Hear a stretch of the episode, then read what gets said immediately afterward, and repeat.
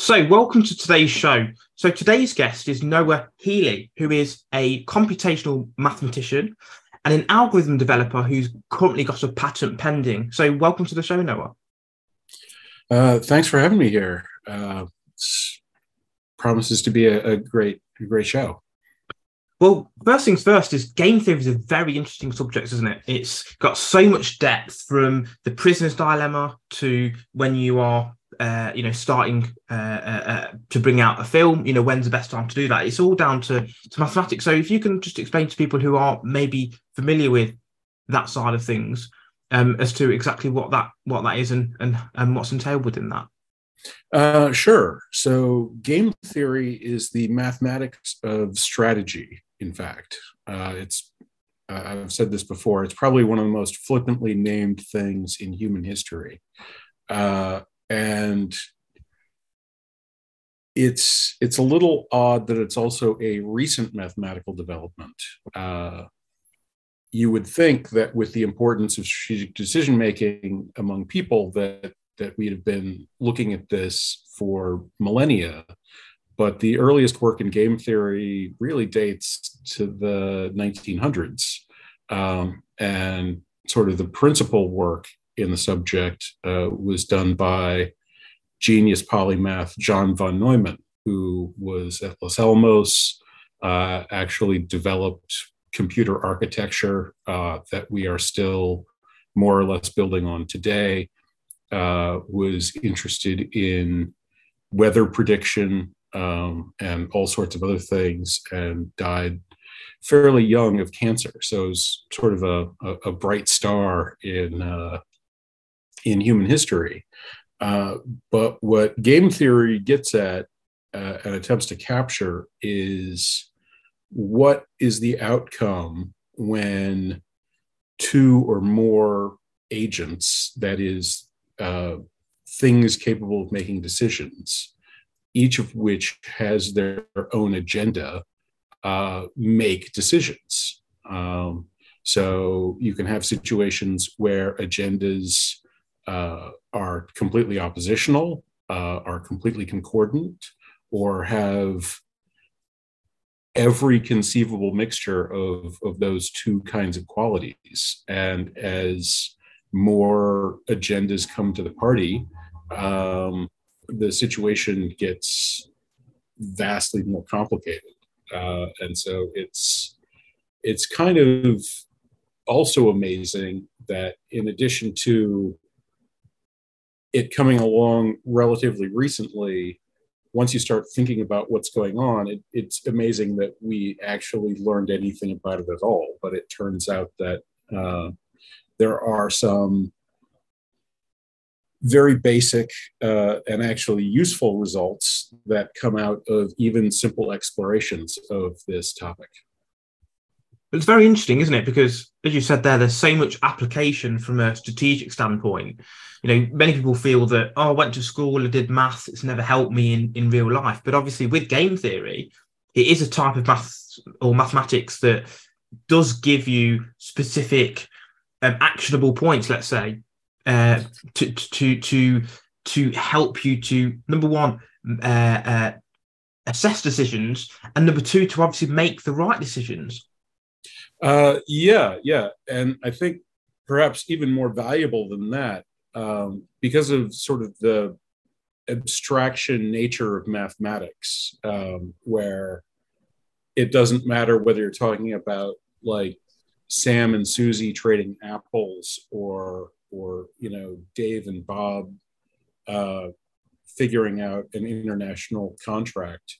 Numbers are numbers the same sort of thing applies in strategic situations. And that means that principles of these things can, can come out. So it's not simply how should I make this next decision that I need to make, but what sort of general principle and what should guide the kinds of decisions I make, um, even for situations which might be too big or might even just seem to be too big for you to think through this this analysis so obviously from what, you said so far you've got a deep understanding of, of, of game theory what are the, the, the variations within game theory? So, is there zero sum games? Is there single player games, multiplayer games? How does that differ um, with regards to the application of game theory?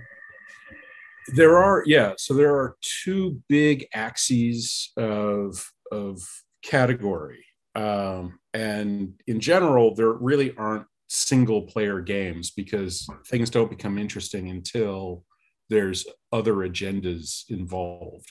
Um, people do model some single player games by sort of taking the universe on as another player that's that's making decisions um, uh, kind of and then then you can sort of work out what sort of agenda you want for the universe sort of uh, a you know a malevolent world versus a beneficial world and stuff like that. But getting aside from all of those kinds of things um, the the there's sort of these breakpoints so there's zero sum and non-zero sum games.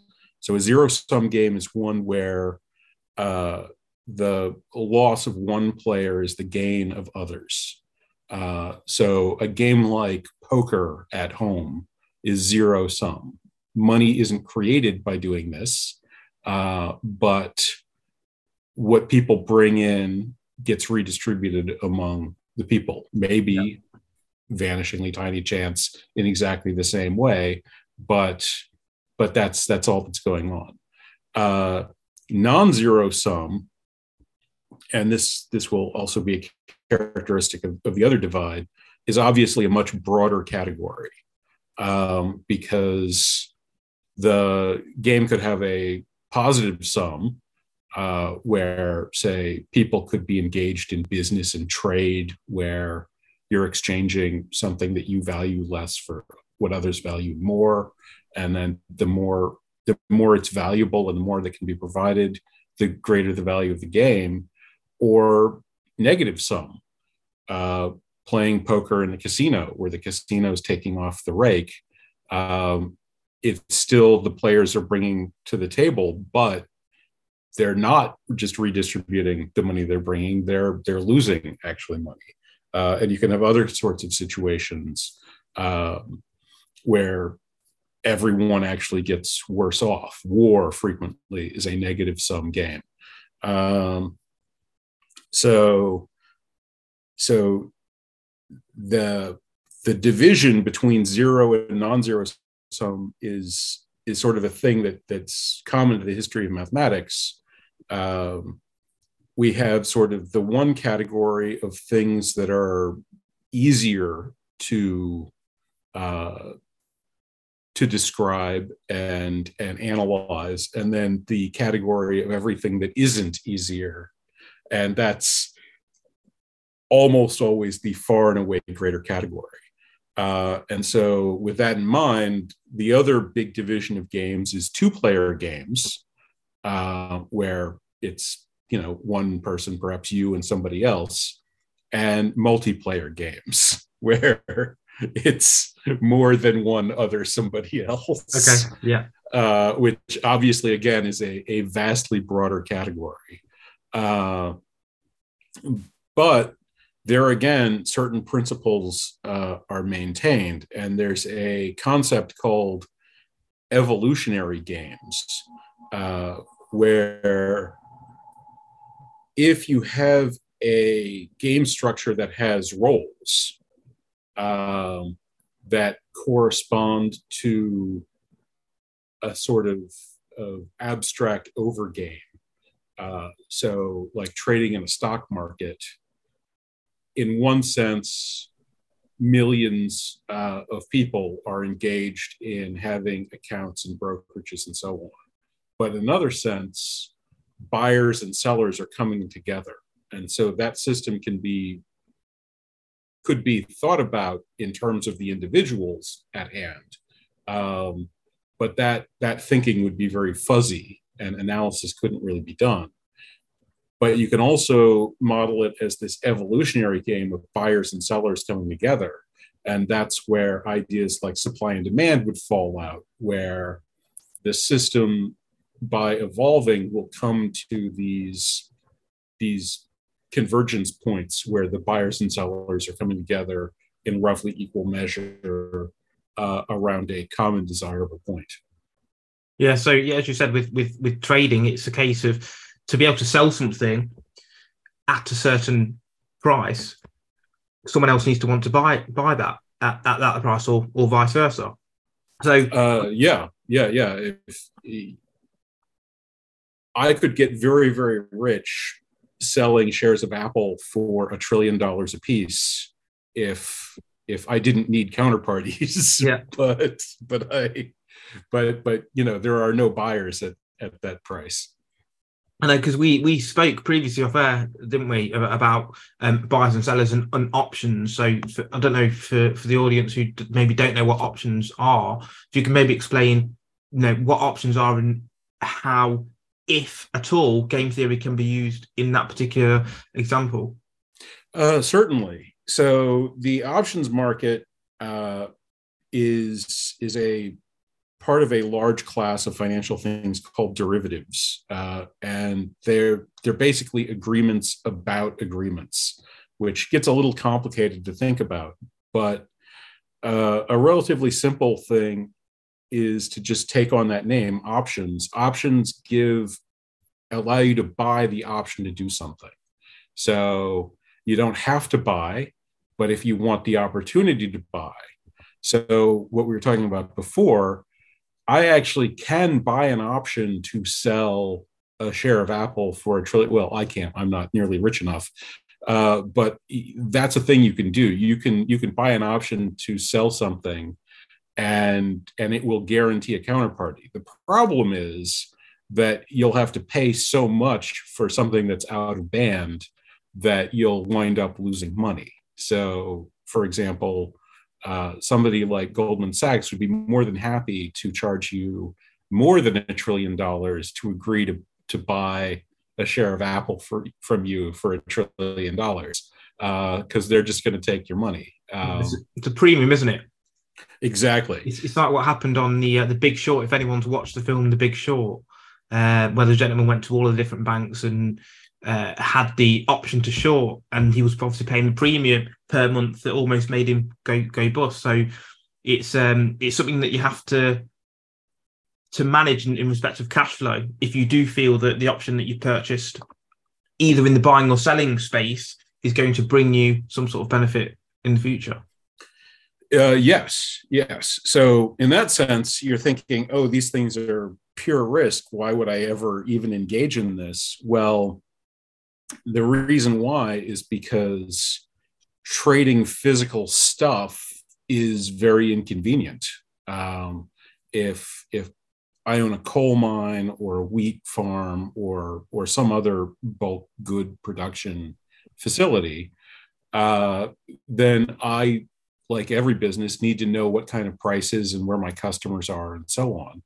Uh, and it would be ruinous to sort of do all of the work, get the product together, go down to you know New York or London or or the big city with 4,000 tons of, of rice and just say, okay, uh, who wants some? like, you know, you're never going to sell any. So uh, what you need to do, in fact, is effectively work out the price ahead of time. And since you don't have the goods on option or, or in action, you need options to, to cover that because there's a certain uncertainty. Sure, you're probably going to produce the amount you think you're going to produce, but if there's an earthquake or a hurricane or or some you know maybe it doesn't quite happen so the sort of tentative proto deals need to approach one another uh, and to work out what the actual final deals are going to be. And so in commodities, people sort of principally make future trades where they're setting up the deal that's going to happen and then back into that um, uh, deal that they've already set up uh, when when they've finally actually done the production. Yeah, it's like when obviously you know farmers and and and, uh, uh, and people who are buying that stock make deals to say, okay, the buyer will say, well, actually, I don't want to fall under the issue of supply and demand, so I would instead of paying hundred dollars per kilo, I would rather settle for uh, uh, another price that, but what I would be guaranteed at that price. Whereas for the farmer, he's got the inverse, saying, well, as you said, if there's an earthquake, a hurricane, uh, a monsoon of some sort, that would wouldn't guarantee that he would you know be able to produce and sell all the products then it makes sense for both parties doesn't it to actually have a physical futures agreement? Uh yeah although uh, i will take issue this is a common misapprehension um the marketplace isn't an insurance market. So if the farmer actually has a disaster they aren't going to get paid without delivery um, what the what the marketplace is helping the farmer do is work against uh, the price risk in the marketplace. Yeah. So yeah. the problem is that you're not the only, you know, wheat farmer in the country, and so what if more or less all the deals are made, and it turns out that you didn't get a seat at the table. And so nobody really wants your wheat because all the planning's been done already. And so somebody's willing to take it for you know cents on the dollar. Well now you're ruined. So so the the farmers have to get their seats at the table. And so it's this bizarre situation where both sides are sort of willing to take a worse deal in order to get a deal but those worst deals are oppositional so, um, well, maybe everybody'd be willing to trade at at you know a uh, hundred dollars a ton or something. Um, the one side might be willing to pay 105 so that they can be sure that they're going to be part of this and the other side might be able, willing to take 95 because they also want to be sure they're taking a part of this. And so that creates this middle where it can actually be quite large and and 10% is not wholly ridiculous uh, for for some of these marketplaces of, of a spread that the middlemen who are willing to go in take the risk and and stand between these deals um, and also have the the patience and and technology and money to pick off the desperate and and you know make sure that they get the worst deal that they're willing to take uh, to get that spread out and and and make their money as well. Yeah, so like like we've talked or like you've said so far, there are different applications to game theory and you can look at maybe a lot of different situations and apply game theory in each aspect whether it's zero say uh, zero sum game positive sum game or negative sum game. And when you are single player multiplayer or or or beyond. So obviously you've got a patent pending for for your work. What does that patent cover and, and what is it that you're trying to achieve uh, with obviously your invention for want of a better phrase? So the thing we've just been talking about where there's there's actually three roles within the marketplace. There's these buyers that are willing to take not the best deal. They would like the best deal they can get but they're willing to take not the best deal in order to get uh, the business. These these sellers who are in the same boat um, but have an opposite version of what best deal means. And these informed sort of forecaster, negotiator, middlemen types that have capital resources, knowledge, technology in order to kind of stitch these deals together. Um, I've found a way to create a three sided marketplace that has dedicated forums for each of these roles to aggregate together. And so, going back to what I was talking about evolutionary game theory, uh, this system provides a mechanism to effectively turn the market from a millions of players doing all sorts of crazy stuff unanalyzable mess type of game to a three player evolutionary game where people can choose to play one or two or three of these roles and their capacity to make to contribute towards their side performing well uh, is their payoff.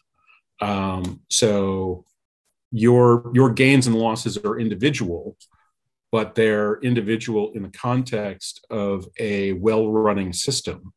Um, and so you get the you get the security of many people sort of aggregated together and that that kind of you know diversification at the same time that individuals have individual incentives where your gains are based on your effort and correctness and your losses are based on your lack of effort or incorrectness. So are these three player games ones that have let's say fixed options? So let's say player a has options a b and c player two has options d e and f um, and, and etc or is it more of a complex game whereby each individual player has unlimited options and players B's decision to to act is based on what maybe player A and player C or, or player one and player three are doing in each case. Does that make sense? Uh, yeah, and and it's sort of it's sort of uh, uh, halfway. So what's going on is each role has uh, sort of fixed strategy, um, but infinite options. Okay. So so just, uh, just just on that, so they they have a specific outcome that they are after, and within that they have unlimited options in order to get there. Is that what you're referring to? Not really. So um, uh, the so it's let's let's think about say uh, a, more traditional style of of game. So say soccer versus car racing or football okay. um, for most of your audience. Uh, a football match has a constrained strategic goal. You want to score goals, you want to prevent your opponent from scoring goals, but the number of things that you can do during a football match is highly unconstrained.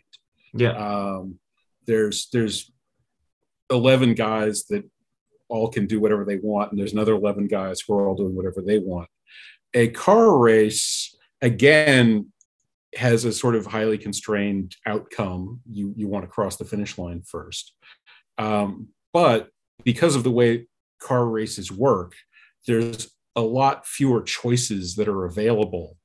Um, there's there's passing if that's if that's currently possible, but if you're out there on your own right now, um, you you need to follow the course and and you need yeah. to follow the course the best way you can and the better you are at following the course the more likely you are to be the person that wins so there's a lot more strategic constraint in f1 than in football uh, and you know both of them are globally popular super sports so it's it's not that you know one is better than the other uh, unless of course you're a fan, in which case obviously your opinion's correct. but uh, like I I'm not much into either of them, but that's sort of the way to think about these things. Um, a buyer, for example, uh, in my system, gets to see what the current available price is, what the future projections of prices look like. Um, uh, and all they get to d- decide is how much they want to buy. Um, that might be nothing. That might be 10, that might be thousands, that might be however many units they feel like. So they have an indefinite amount of choice. They can they they can sort of choose any number up to whatever they need.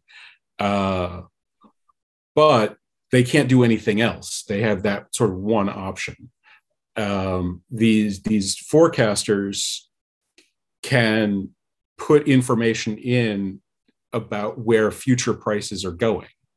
There's no constraint on where they can they can move these future prices. uh, but that's all they can do.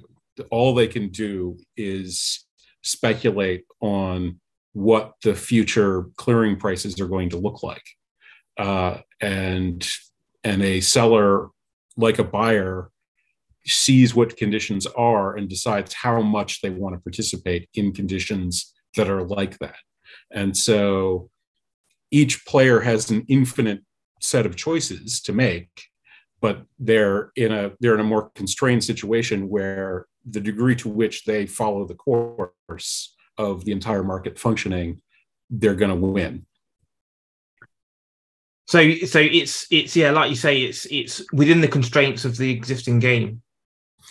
Right, right. Um, yeah, I mean, you know, it would be it would be trivially easy. I don't know if you guys have Candyland or if it's named something different, uh, but that you know children's game where you draw cards and just move the colors. Oh yeah, um, yeah, yeah. You know, like a bully could win Candyland by just like you know pushing over all the other children and and putting their token at the end.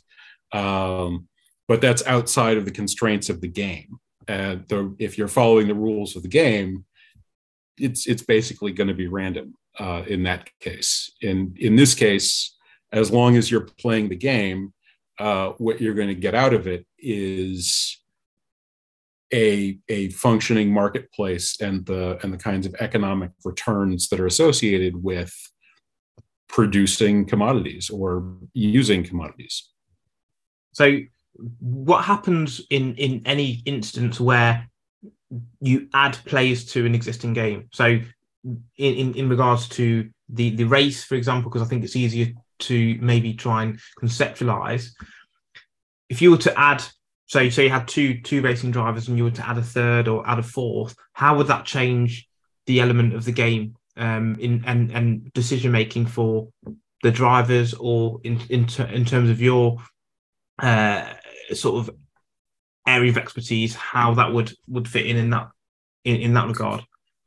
So there's two kind of different ways that that can happen. Um, in the first case, sort of along with what you're talking about, if you're adding players but not adding roles, so the new players' agendas are very similar to the existing players' agendas, um, then adding new players uh, effectively will make the entire game function better, for want of a better term. The, as as more players, more perspectives come in, um, you in order to sort of gain victory condition or, or whatever, you need to be executing the appropriate strategies more effectively, and so the game will, in an evolutionary sense, hone in on better outcomes. And we can see this in the natural world island species versus continent species, um, if something happens that joins an island to a continent,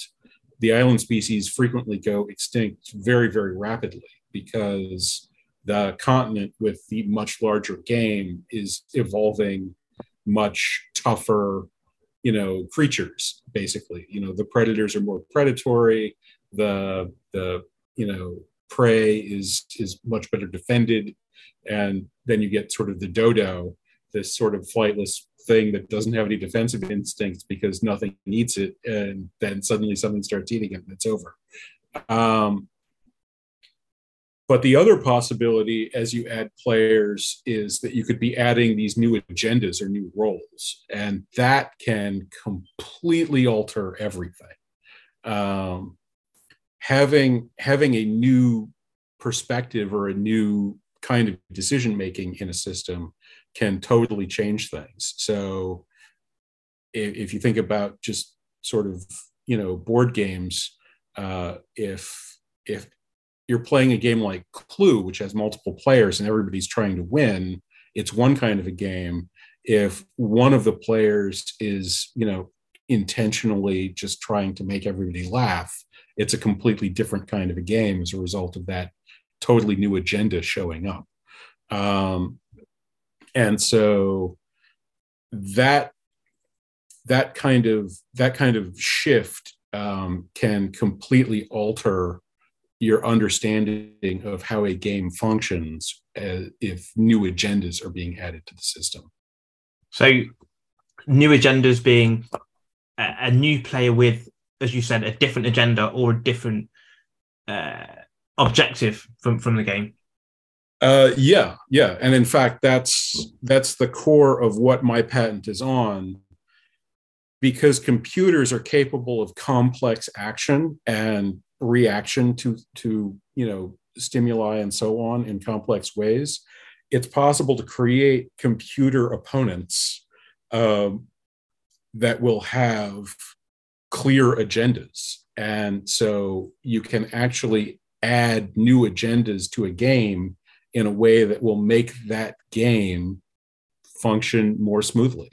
And and in my system there is a sort of hidden fourth player the operator that can take on the information from these buyers sellers and and forecasters that are operating in these sort of restricted systems. And fill in the gaps. Do the communication measure how much value is is actually being added or offered. Um, do the settlements in a in a fair and transparent way. You know the computer will never have any friends that they met down at the pub that they want to slip an extra 22 um, and so that that situation um, becomes a new and better kind of, of game because we can actually write sort of fair traffic cops for ourselves to to manage uh, these interactions. So, so what you're saying is that when you add an operator, it also changes the game. So, if you can just talk to me a little bit more about that, because that sounds quite interesting. Uh, certainly. So, one of the key things about game theory analysis is that uh, hidden information is very important. Um, and a very sort of obvious example of this is that poker would be a vastly different game if all of the cards were face up. Um, yeah. Basically, it wouldn't be a game at all anymore. Right? It would be like war. You just deal out the cards and the winner would win. It would just be a game. Um, of luck. It would be a game of luck, wouldn't it? On what hand? So hidden information, hidden agendas. Uh, exactly. Yes. Uh, so hidden information, and in particular, hidden agendas, uh, create this sort of very different kind of mindset necessary because while you have some sort of idea of what you want. Uh, when you're dealing with people and you don't know what they want, um, you have to be much more protective. You're not interested in sort of going for the brass ring if if the other person's trying to rip your lungs out. So you need to you need to make sure that you've gotten yourself into a space where the worst thing that can happen to you is something that's still acceptable to you and and strategies built on avoiding the worst thing that can happen to you aren't the same as strategies that are built on building the best thing you can build. Um, and so these these these agendas in particular transparent agendas uh, an incredibly powerful tool for creating better interaction systems. Um, uh, this exists at the social level, where societies that enjoy high levels of trust uh, can can operate more effectively and more complexly than societies that have very low levels of trust, uh, but is also something that's technologically exploitable um, because while we don't do much of it right now, uh, uh, many of the sort of social algorithms are designed to be as secretive as possible. There's there's a whole different potential in public social algorithms uh, that that could unlock a great deal of, of economic potential. In, in what sense? In what sense exactly? Uh, well, in in the sense that I'm talking about right here, where uh, existing markets are not inexpensive operations. Uh, the US government estimates that uh, more than $800 billion a year is consumed in just the operation of commodity exchange. Uh, and the United States, while it's a large economy, is not the majority of the global economy. And in many countries, their exchange systems are much more expensive and and much less advanced than the ones that we we possess. So globally, we're talking about trillions of dollars that are effectively being wasted out of the economy just to have the economy function. Uh, so these kinds of systems could reduce that cost and and effectively apply that directly to economic growth uh, in for industries in countries and around the world uh, as as producing things becomes radically more profitable because selling things becomes a lot simpler. So how do how do the options? So here's a question then. So how do the options that you've got available determine the level of power that you've got in, in an argument or in a um, in a debate or in a negotiation? Uh, well, that again gets into agendas. Um, so, in a situation where multiple parties uh, each want things, um, uh, and those things are intertwined, then optionality uh, can have a paradoxical effect. Um, so if if you can make five different deals and one of them is is something that you'll take but it's it's really not great i mean it's it's the worst thing that you'll take um, but that's that's the best outcome for the other party, then they want you to take that worst possible deal. Uh, but if they want to make a deal uh, and don't only want to make that deal, the one that's the worst for you, then not having that option would make you better off because now you'd be making one of these other four deals that are better for you than this worst one. So, uh, in negotiation, um, removing your own options can actually improve your own outcomes. Uh, and going back to what we were talking about before, where right now buyers and sellers are both motivated to take deals that are bad for themselves just to guarantee that they'll have a seat at the table. Um, by switching up where where security comes from we get to a situation where we take those bad deals off the table and so right now a disproportionate amount of the cost of operating the system is coming from these most desperate people.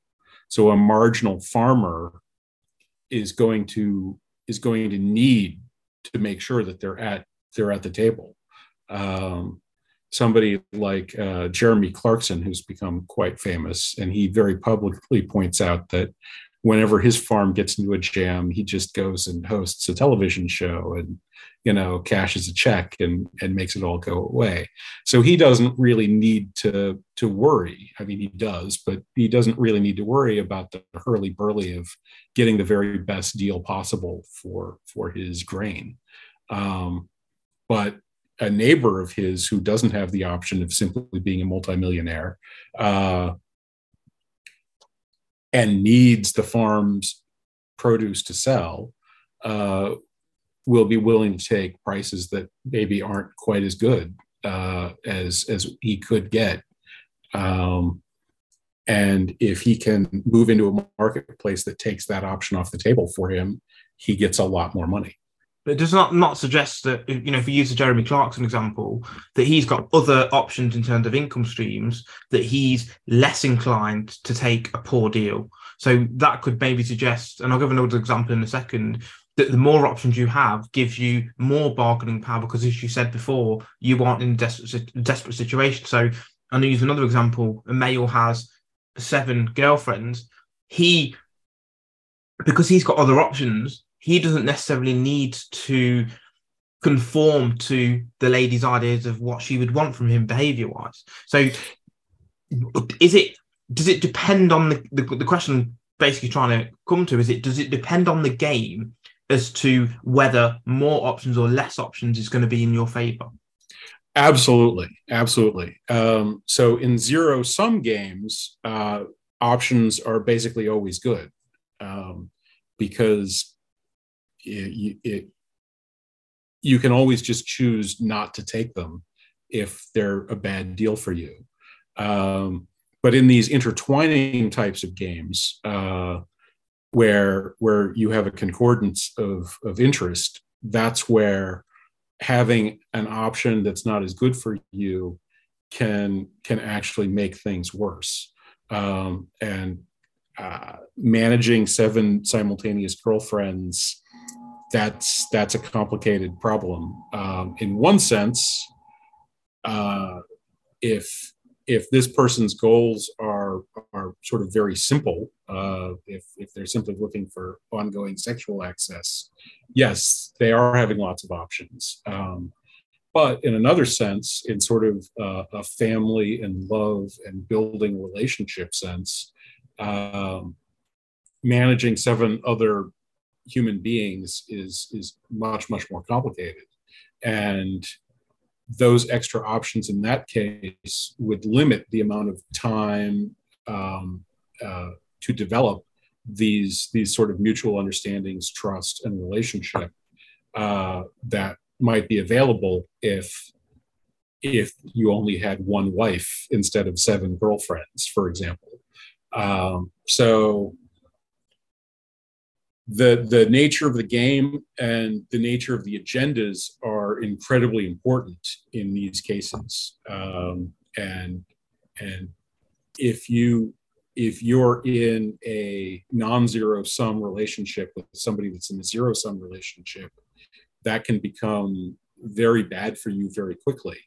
Uh, if if one of those girls is trying to build a relationship with a guy who's whose goal in life is to just be a pimp, um, she's she's going to not get what she's looking for because it simply doesn't exist, uh, and and that that's going to destroy multiple lives, uh, you know, hers and others. Does this come back to what you said earlier in terms of different players having different objectives within the game? So, in that example, the male, as you said, it might be uh, uh, sexual activity that he's after in terms of his uh, his outcome. Whereas for the female, it's as you said, family and relationship. And because of that disparity, that's what's causing the chaos in that example.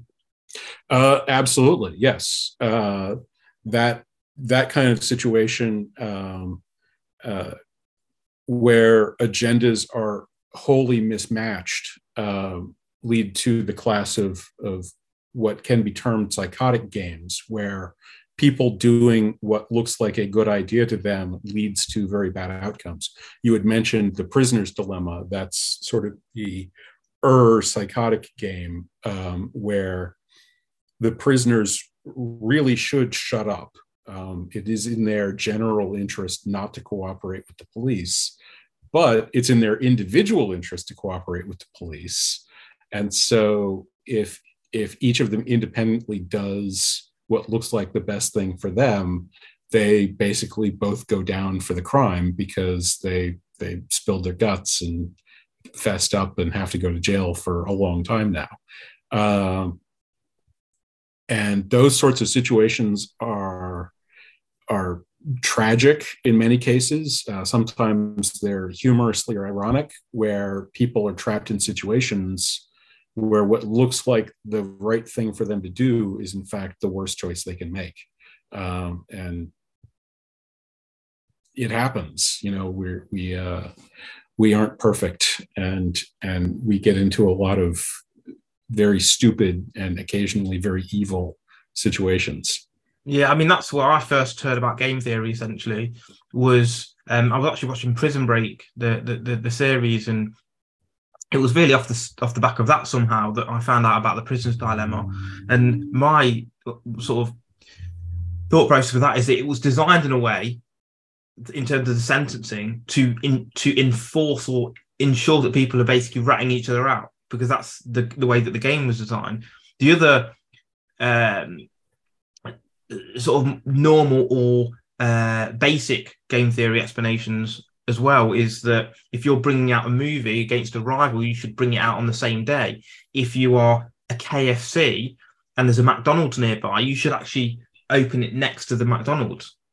When most people would think, well, it's competition, let's put it away from from that. But what the the maths essentially suggests is that if you were to put it next to McDonald's, that then becomes an area that's known for food, which then increases your probability of actually bringing in uh, uh, clients.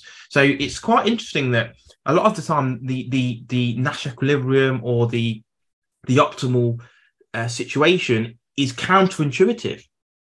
Uh, absolutely, uh, and that's that's a that gets into the sort of psychotic games it doesn't have to be an intentional action. Um, you know, some player that's trying to put together a group of girlfriends uh, is, in some sense, placing them into psychotic games for his own his own desires. But uh, the situations, the situation you're talking about, where uh, creating nexuses and and gathering points is is actually individually beneficial is simply a function of the world effectively um, and so uh, we can we can be in situations where where we're in psychotic or or you know sort of beneficial games because people put us there or because it's just sort of how how the world is built. Um, and uh, and that's those sorts of situations are really where game theory shines um, because that abstraction allows the detachment that lets you sort of look at that situation in a clearer light because if you're trapped in a psychotic game it really does make sense to do the thing that is harming you um, because of what you're trying to get.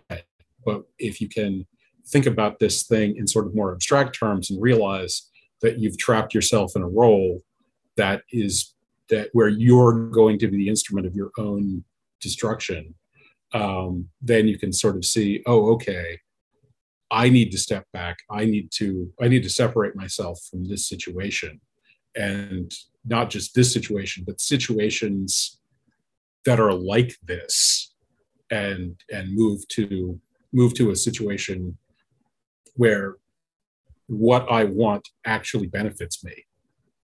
So, so obviously we've talked a lot about the the different types of games, etc. Um, within game theory and the prisoner's dilemma, as, as, we talked about opening a KFC next to a McDonald's and going against a competitor on the same day. What are, what are some of your favorite real life applications for the listeners that they can maybe try and implement in their own life without having to be a specialist in game theory, let's say, um, that they could see results in um, fairly quickly? Uh, well, that that restriction thing is a good one, um, and this comes down to negotiation, which is something that happens in in many contexts. And this is another one of those great option duality things um, where you will, in general, get better outcomes from negotiations uh, where you have a very high lower bar, um, where you want to get everything or very nearly everything you want, and and the other the other person's opinions don't matter so much to you. Um, and so, for that context, um, having having economic options when negotiating your salary or benefits at your job, for example, um, or even perhaps just acting like you have economic options when when doing those things uh, can can really change the path of your life. Um, and and so that's a that's a that's a basic lesson that's that's worth absorbing.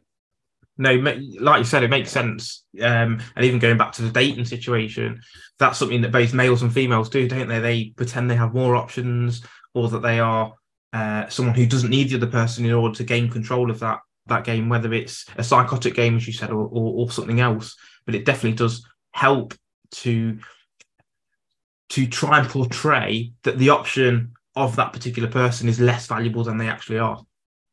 Uh, yeah, yeah, uh, and and in particular, uh, dating models. Uh, we're seeing we're seeing sort of societal satisfaction levels in decline over multiple decades at this point. Um, and even as we see the the sort of relationship structures expand uh, and and social sort of commentators generally respond to this by saying you know oh my god why are people less happy we need to have more options well game theory tells us that we should actually probably expect uh, in these in in sort of these mutual relationship type situations um, fewer but but but better options are going to be better for people than just kind of tossing them out into the into the deeps and just saying well sink or swim let's see what happens. Uh, and and so that's that's a very real challenge because we don't really have particularly good ideas about what those roles ought to look like in something that's as complicated as families and and society but does it also come down to the fact that if you have less options, you value those options more, and therefore you are more likely to put more effort into those options? Do you think that that also plays a part in it? Well, that's getting that's getting away from game theory, uh, but there is a there is a cognitive cost to decision making, um, and so having fewer choices allows you to to think about the choices that you're making in a more valuable fashion. Um, so another another kind of insight that that comes out of game theory is when doing option restriction. Um, one of the most valuable things you can do is come up with good rules of thumb that will take large numbers of options off the table for you without taking a lot of time or effort. Um, simply having things that you will not do. Uh, uh, it can it can bite you. It might take the very best thing that you could possibly do off off the table, and there's always going to be that story of the person that's completely outside the box and finds the brilliant solution. But uh, day in day out, as as people have to make many many decisions to to sort of make, build their lives.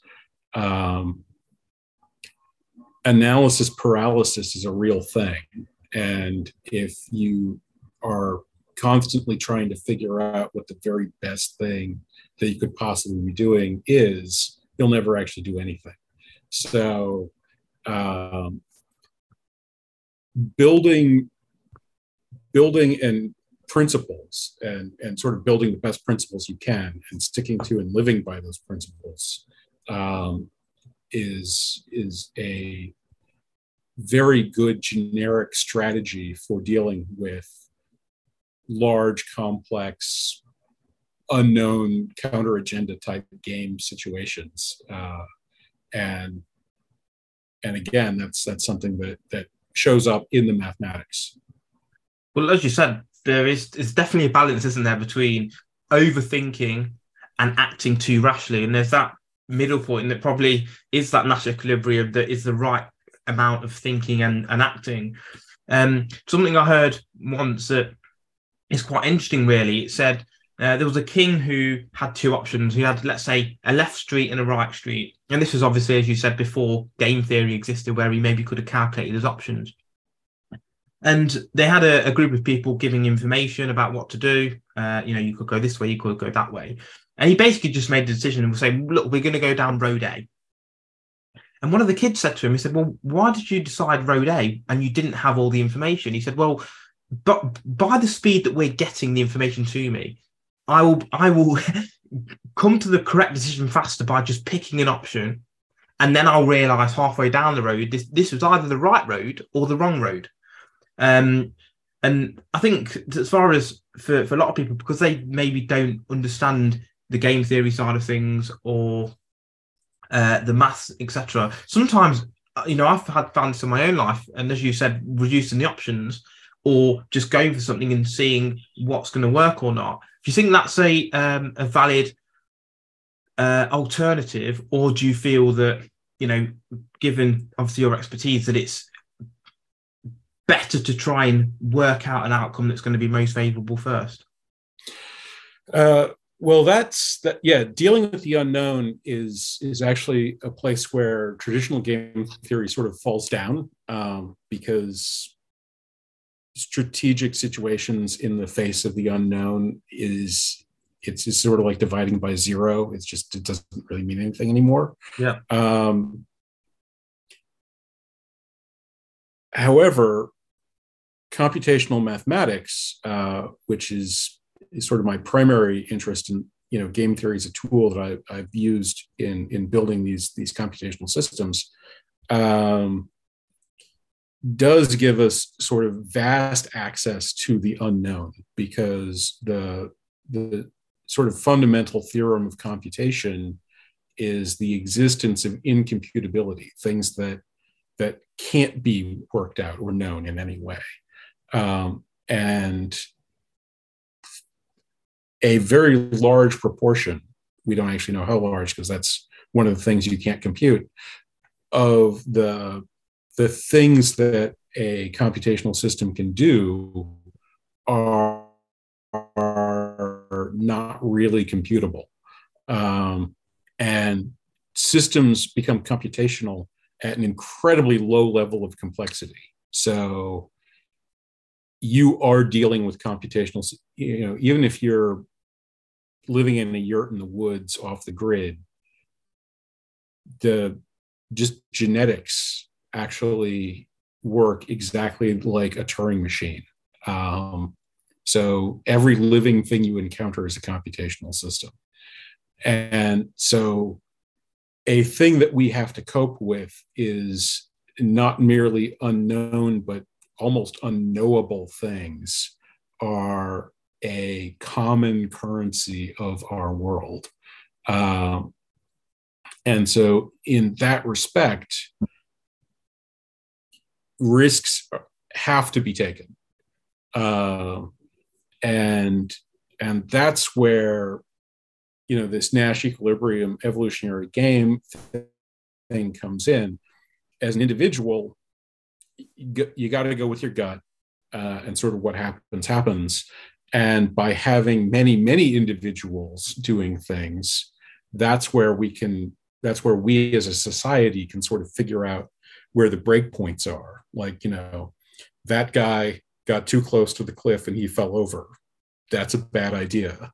You know this guy never went anywhere near it and he didn't get to see the view. That's a bad idea. These people you know, got great holiday pictures and all of their children came home with them. Let's do what those people are doing. So, uh, in that sense, building ways for small groups or individuals to operate at the edge of our, our, society gives us the best of both worlds. It lets us see what the explorations of the edge look like um, without having to take every single one of those risks personally. Um, and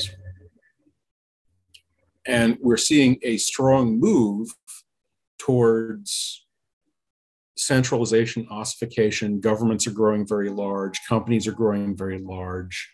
Um, let me try this. I've been thinking about this analogy for for the last week or so. glass and sand are made out of exactly the same material.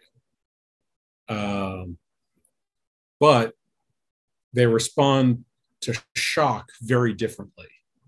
If if you have a, a piece of glass, sort of a pile of glass, uh, a lump of glass, if you will, and and hit it with a hammer, um, yes, the the the glass atoms that you know the silicon atoms that are up there all get a, a sharp shock, but there's also splintering, and, and effectively the entire lump breaks into pieces. But if you've got a pile of sand and you hit it with a hammer, yeah, it's bad once again for the, the silicon atoms that you're hitting. But basically, when you come up, you still just got a pile of sand there. Um, the force dissipates, the pile rearranges, but it's still it's still sort of a lump in a pile. And so societally building systems that give individuals that that choice um, that that ability to to reach out to the edge creates much more stable societies um, that just sort of keep looking like that lump of sand. Um, and and that's that's how we that's how we play this trial and error game in a in a good way is by letting the letting the daredevils take their shot and see what happens um, without having all of us have to sort of buy into uh, uh, whatever whatever happens because if it's if if everybody's just on one board then then once somebody finally makes a mistake it all goes down together so just a, a sort of final two part question then. One is what have we not covered about game theory that you feel is worth knowing for the guests? And secondly, who's your target market for, for your computational uh, mathematical product slash service? Uh, well, game theory is so vast and deep um, that it's the kind of thing that it's worth the skim. And I think we took a very a, a sort of very good dip off the top, uh, but it's worth the dive as well. Um, so I would say that that would be the lesson to take home, not that there's this one other thing that we didn't quite talk about, but that um, there's there's sort of this vast ocean of other dips to take out um, that that can be very valuable, and so go explore. Um, uh, there's there's some excellent books on the subject, and there's actually a lot of uh, a lot of well-made content out there that that will let you know many many different things in game theory. Uh, in terms of the markets that I'm targeting, uh, I'm looking for market operators, brokers, uh, industry associations uh, that that have an interest in the buying or selling of of inputs or outputs uh, that that are aware of the the collapse and problems of the existing system and need an alternative in order to keep themselves going uh, and or want to want to actually be one of those people that's that's you know pushing out the boundaries and taking that risk. Uh, and for them i've got a brand new technology uh, to to incorporate and build build their own pile of sand, basically. Excellent. So, final question that's actually not related to, to the game theory side. What's one part of your life that you wish you could improve on? Um, Something my health. The guest. Uh, really? Like I've I was I was a sickly kid. Um, I do a little better now that you know everybody's in permanent lockdown and I don't really see people all that often. Uh, but my primary memory of second grade is is having strep throat. I think I got it three or four times. I don't even remember, like I, I barely remember second grade because of that. Uh, so yeah, I, I, I, wish I was I was more robust in that fashion. Um, but uh, but yeah, that's that's it. Why do you think that is? Do you think it's a, uh, a genetic thing? Do you think it's a, a, a, an exercise thing? Do you think it's a diet thing? Do you think it's a, a how do you think? Do you think it's any of those things, or is it just luck of the draw? Would you say? Uh, I'd say it's probably a combination of those. Um, uh, in some sense, we're we're all sickly children. Um, yeah. Uh, because because you know we have public hygiene now, and it used to be the case that roughly half of people died in childhood of something. Um, and we haven't been doing that in the West here for four or five generations. So, you know, you and your parents and their parents, and in many cases, their parents and their parents, um, in all likelihood, would have died in childhood, except sewers and and you know stuff like that have been built and and we don't we don't have those problems um but uh but the the kind of lonerism that that I've adopted as a result of getting sick when I'm around people probably doesn't help with with maintaining a robust system and so yeah it's it's one of those things where it, it might have been a small deviation leading to a path, or it might be a large deviation that I'm just reacting to. Um, but uh, that that's the aspect of my life that I wish was different. Excellent. Well, thanks very much for sharing, Noah. Um, if you could just let the guests know where they can reach you if if they wanted to reach out to you.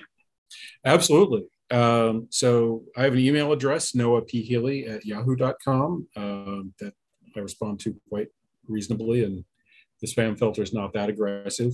Uh, and also, you can reach out to me on uh, LinkedIn. Uh, I'm just plain old Noah Healy there. And if you want to learn more about my computational system, and there's actually some links for videos about game theory and, and my system as well there, uh, cordisc.com, C O R D S D I S C, uh, is my website. Excellent. Well, we'll leave that in the in the notes comment anyway, just in case people can't transcribe that down. So, um, so yeah, have you got any sort of final messages for for anyone there out there? Uh, no, I think I think we basically covered everything.